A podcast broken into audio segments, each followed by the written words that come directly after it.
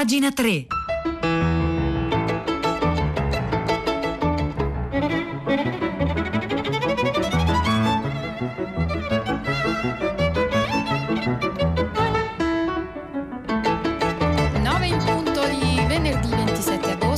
Buongiorno da Marzia Coronati, ben trovate e ben trovati a Pagina tre, la cultura nei giornali, nel web e nelle riviste, ecco oggi soprattutto nelle riviste. Iniziamo da Sette, che pubblica in anteprima il primo capitolo di un libro che uscirà in Italia il due settembre prossimo per Il Saggiatore.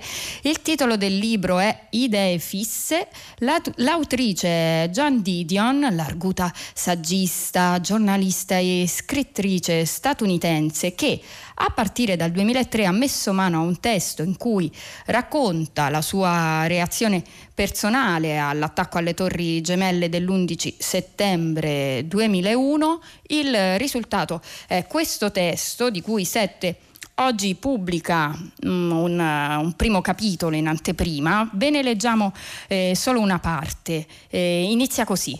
Sette giorni dopo l'undici settembre duemilauno lasciai New York per fare un tour di presentazione di un mio libro. Sarebbe durato due settimane, in altre circostanze sarebbe stato un viaggio alquanto prevedibile.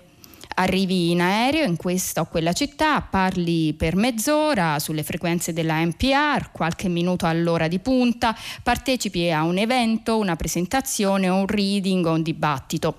Firmi libri, rispondi alle domande del pubblico, torni in albergo, ordini un club sandwich al servizio in camera e chiedi di essere svegliata alle cinque, in modo da poter tornare in aeroporto la mattina per volare verso la città successiva.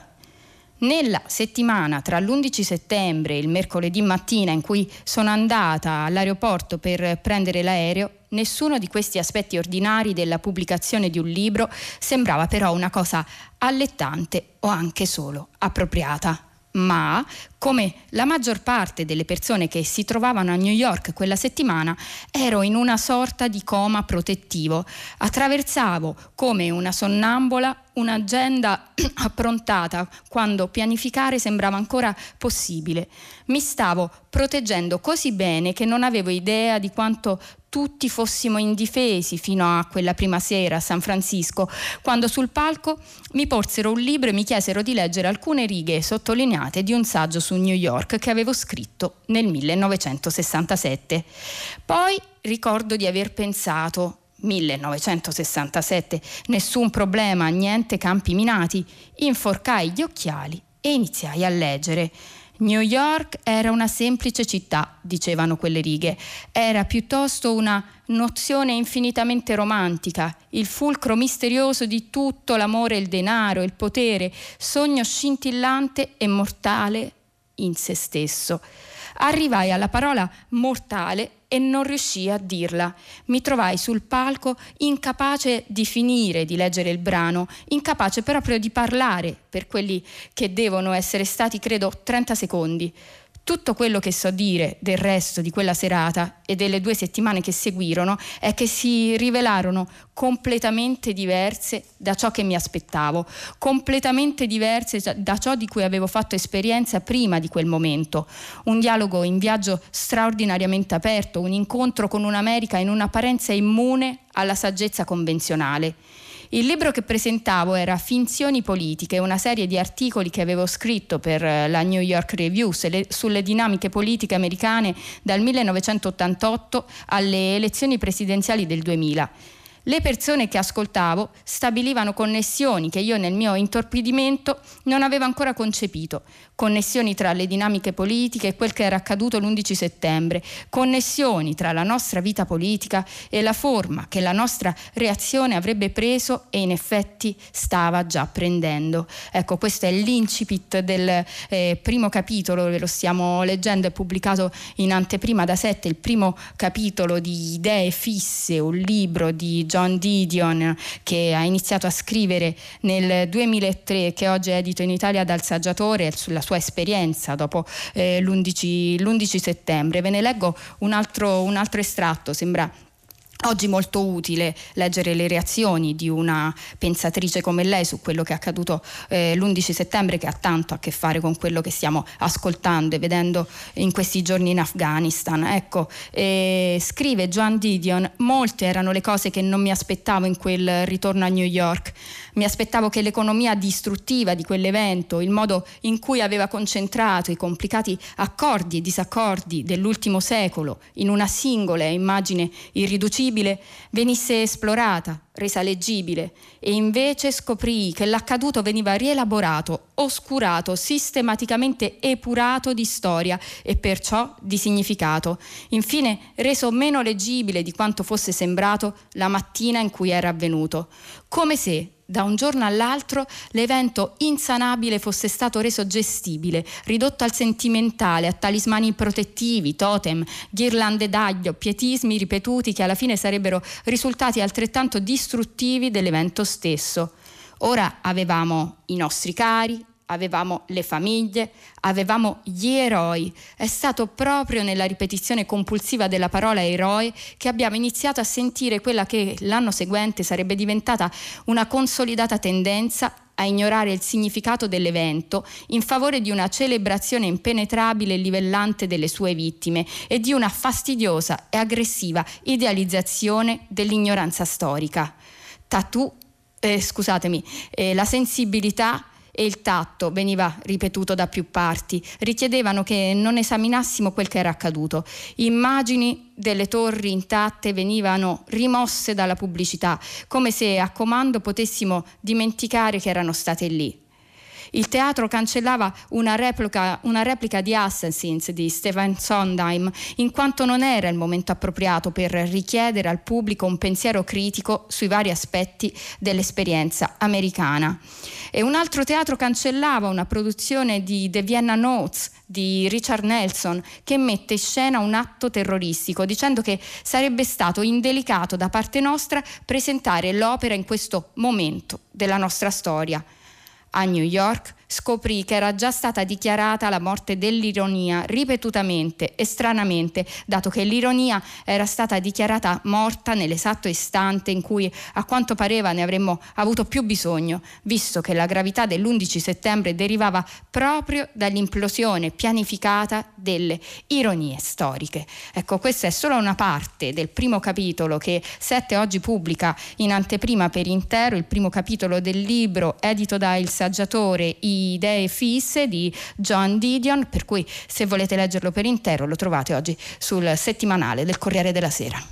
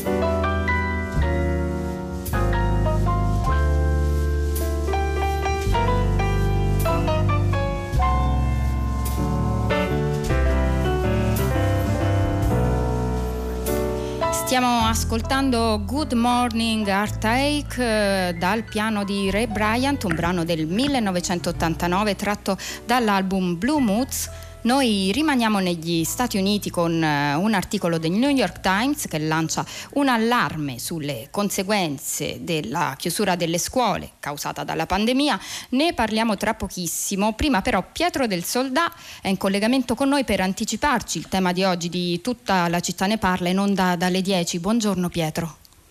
Buongiorno Marzia, a te le ascoltatrici e agli ascoltatori di Pagina tre. Oggi eccezionalmente ti anticipo sia il tema di Tutta la città ne parla che di Radio Tremondo. Uniremo le forze in una nuova puntata speciale dedicata all'Afghanistan all'indomani degli attacchi kamikaze all'aeroporto di Kabul, la strage di profughi e Marines, così titola per esempio ora il sito di Repubblica. Saremo al microfono io e Giulia De Luca per innanzitutto raccogliere il più possibile esperienze, testimonianze, voci dal terreno e poi l'analisi necessaria, che cosa è accaduto, eh, questa nuova sigla, nuova per i profani, l'ISIS Khorasan che attacca l'aeroporto, è, è finalizzato a indebolire i talebani, qual è il, il quadro geopolitico dentro il quale dobbiamo inserire quest'ultima sanguinosa, terribile vicenda, e l'evacuazione, il ritiro, come si svolgerà, come stanno osservando in questi minuti i fatti di Kabul le principali potenze regionali. Daremo uno sguardo anche alla Russia e alla Cina. Dalle dieci alle undici e trenta insieme per una puntata speciale Tutta la città ne parla, Radio Tremondo insieme sull'Afghanistan. A te Marzia.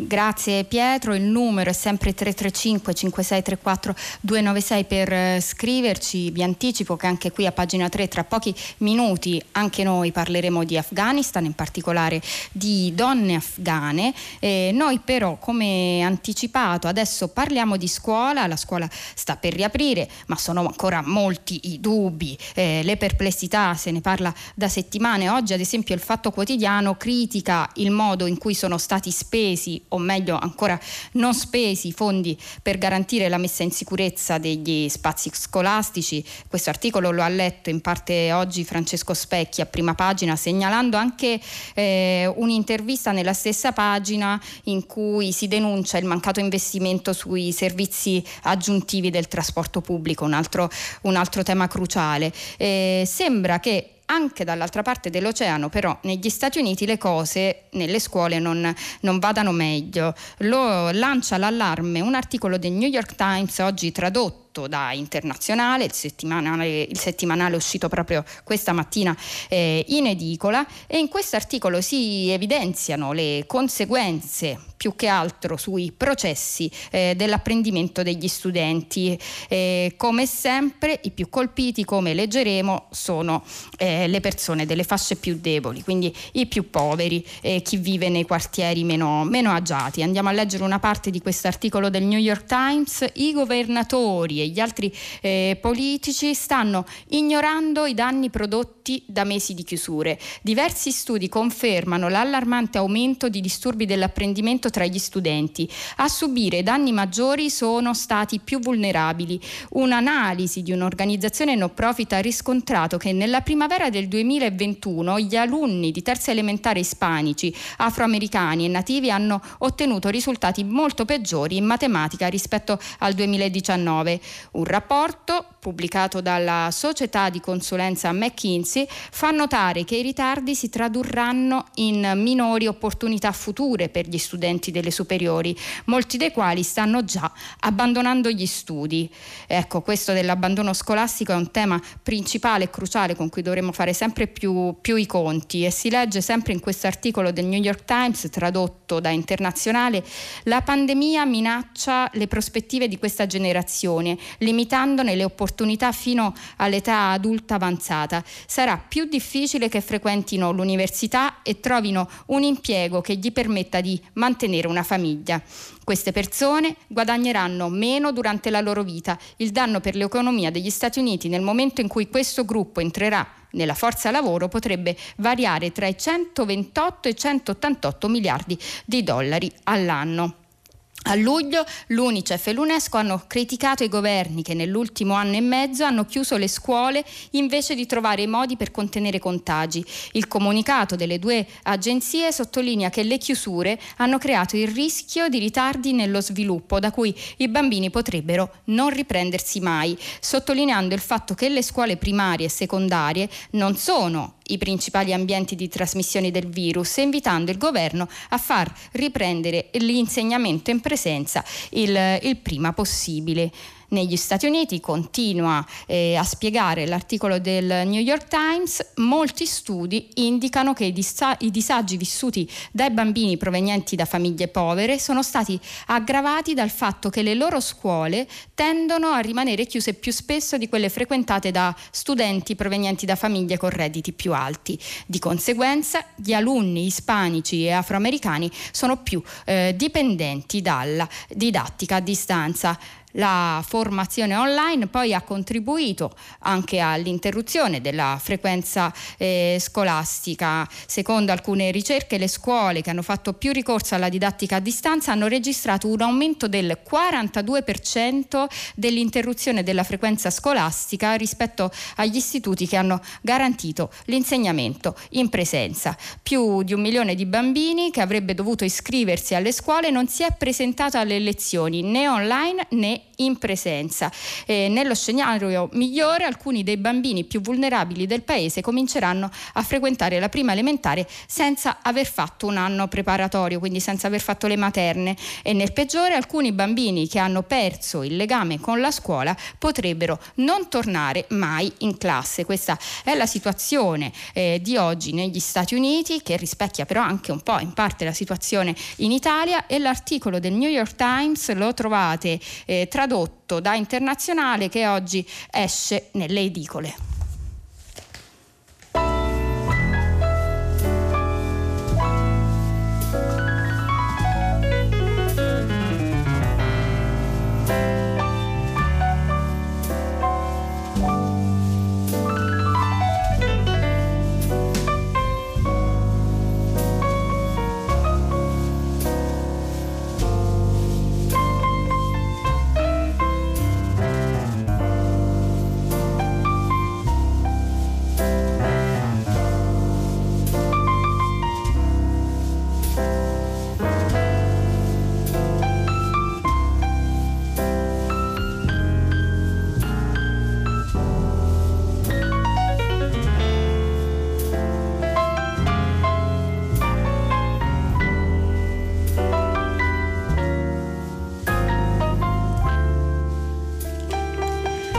Riviste, ci spostiamo questa volta su il venerdì.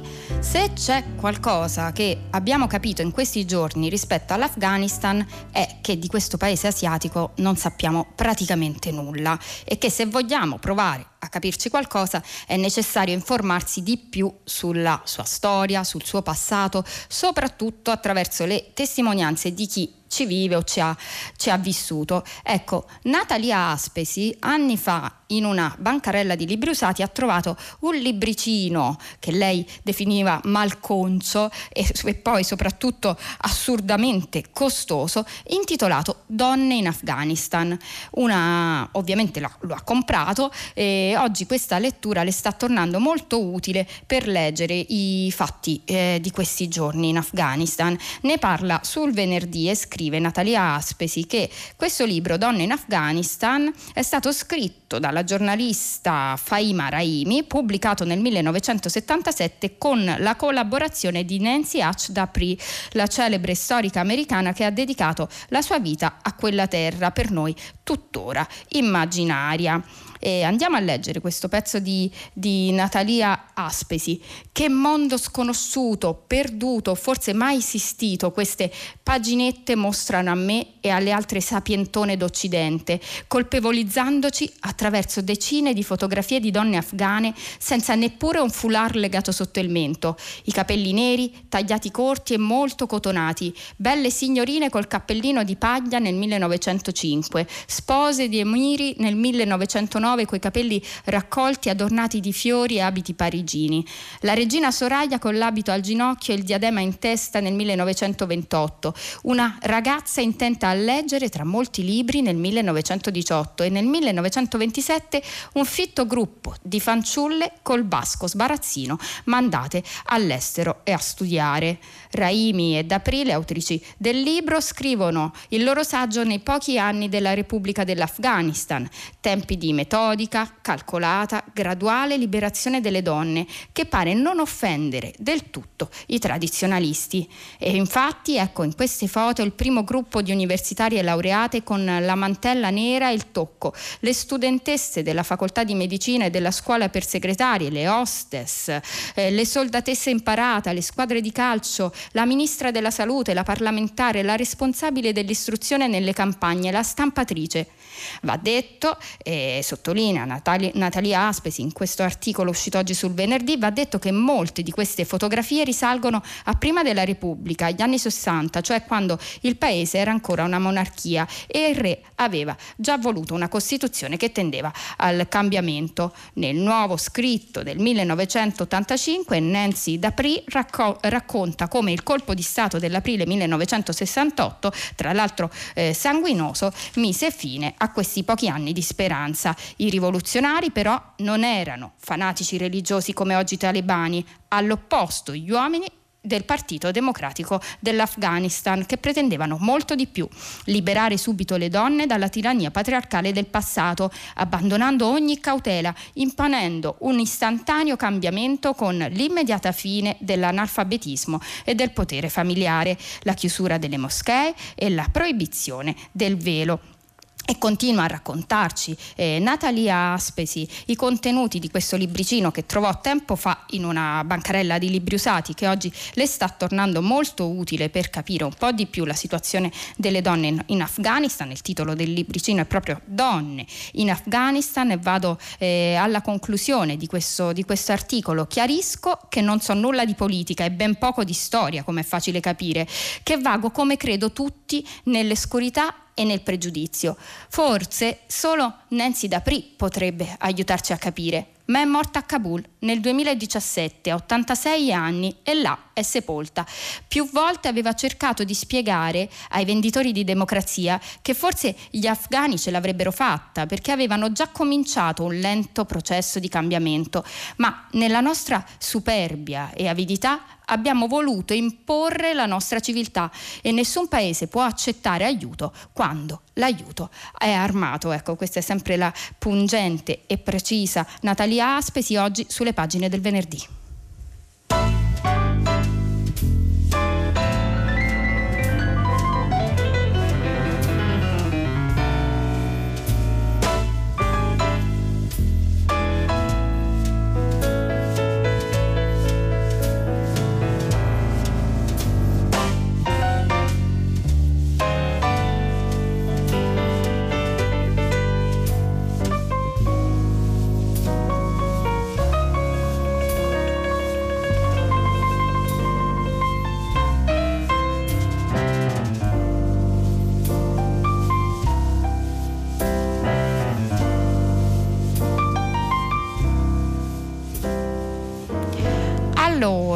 Riguardo all'articolo eh, sulla scuola, la situazione nella scuola, scrive Giovanni oggi: non la scuola ma la mancanza di un sostegno familiare ai ragazzi è responsabile del eh, disorientamento dei giovani. Ecco, poi sempre oh, Giovanni ma da Marsala, rispetto eh, a questa lettura, questa sull'Afghanistan di Natalia Aspesi, sull'Afghanistan io suggerisco invece la lettura di un meraviglioso libro eh, del millenovecentotrentasette di Robert Byron, libro feticcio che Bruce Chatwin aveva sempre. Ecco, manca una parte di testo, però è interessante che Giovanni citi Bruce Chatwin, è una strana coincidenza perché noi adesso parliamo di viaggi, lo facciamo con un articolo di Antonio Politano uscito su Repubblica, è un'intervista. Antonio Politano intervista lo scrittore storico scozzese William Dalrymple Dalrymple, scusatemi, Dalrymple, in particolare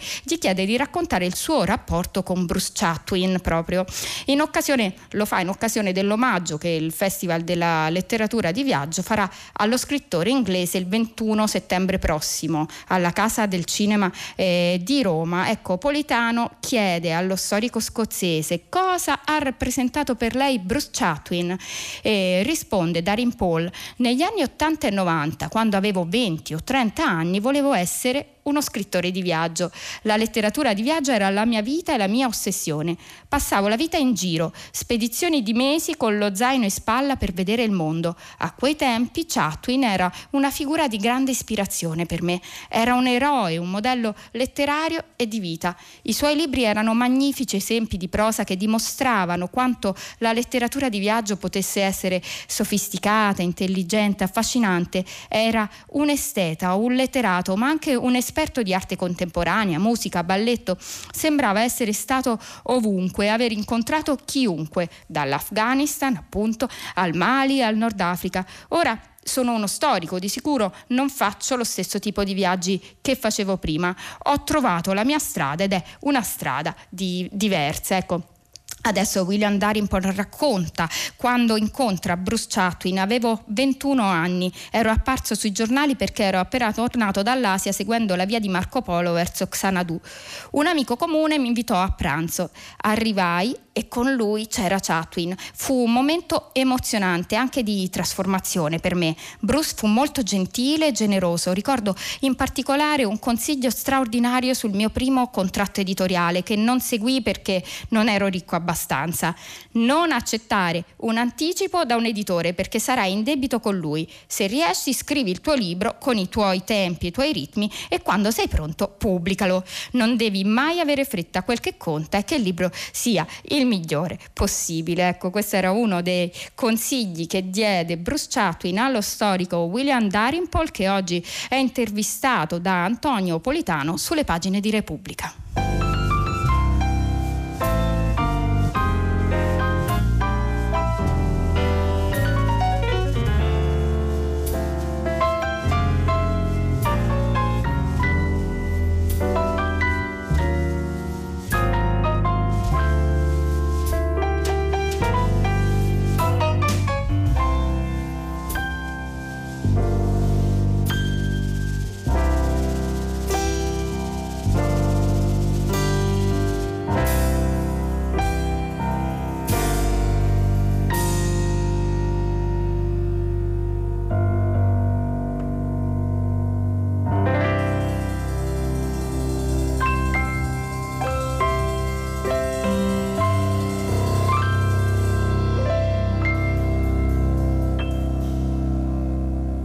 Ed erano le ultime note di Good Morning Heartache, un brano del millenovecentottantanove tratto dall'album Blue Moods del pianista Ray Bryant. Noi abbiamo il tempo di fare un'ultima segnalazione dal mattino. Massimo Novelli ripercorre la vita del narratore e saggista polacco napoletano d'adozione Gustav Herling. Lo fa perché oggi le edizioni dell'Asino ripropongono una serie di testi di Herling in un volume dal titolo Variazioni sulle tenebre, curato da Stefano De Matteis. Ecco, Massimo Novelli ci ricorda eh, chi era Gustav Herling. In Italia non è mai stato troppo popolare e per molti anni fu emarginato dalla scena culturale, tanto che quando uscì il suo libro sulla prigionia nei gulag dell'U R S S, Un mondo a parte, pubblicato prima dalla Terza nel millenovecentocinquantotto nell'indifferenza dei più e poi da Rizzoli nel millenovecentosessantacinque, ricevette in entrambe le occasioni riscontri scarsi oppure francamente ostili da parte della cultura di sinistra. Narratore, saggista polacco, napoletano d'adozione e marito di una delle figlie di Benedetto Croce, Lidia, Herling fu partigiano combattente contro i nazisti, quindi internato per due anni dai sovietici e in seguito arruolato con il corpo d'armata del generale polacco Anders, con il quale prese parte alla battaglia di Cassino. Ecco, oggi alcuni dei testi di Gustav Herling sono contenuti in un libro dal titolo Variazioni sulle te- tenebre, edito dall'Asino, dalle edizioni dell'Asino e recensito da Massimo Novelli sulle pagine del mattino. Ora è, è tempo di passare i microfoni a Diego Procoli per Primo Movimento. Pagina tre finisce qui. Io vi saluto assieme al tecnico Vittor- Vittorio Vitiello, a Cristiana Castellotti, a Maria Chiara Beranek, a Piero Pugliese in regia. Un saluto da Marzia Coronati. L'appuntamento con Pagina tre è per lunedì alle nove, quando questo microfono passerà nelle sapienti mani di Vittorio Giacopini.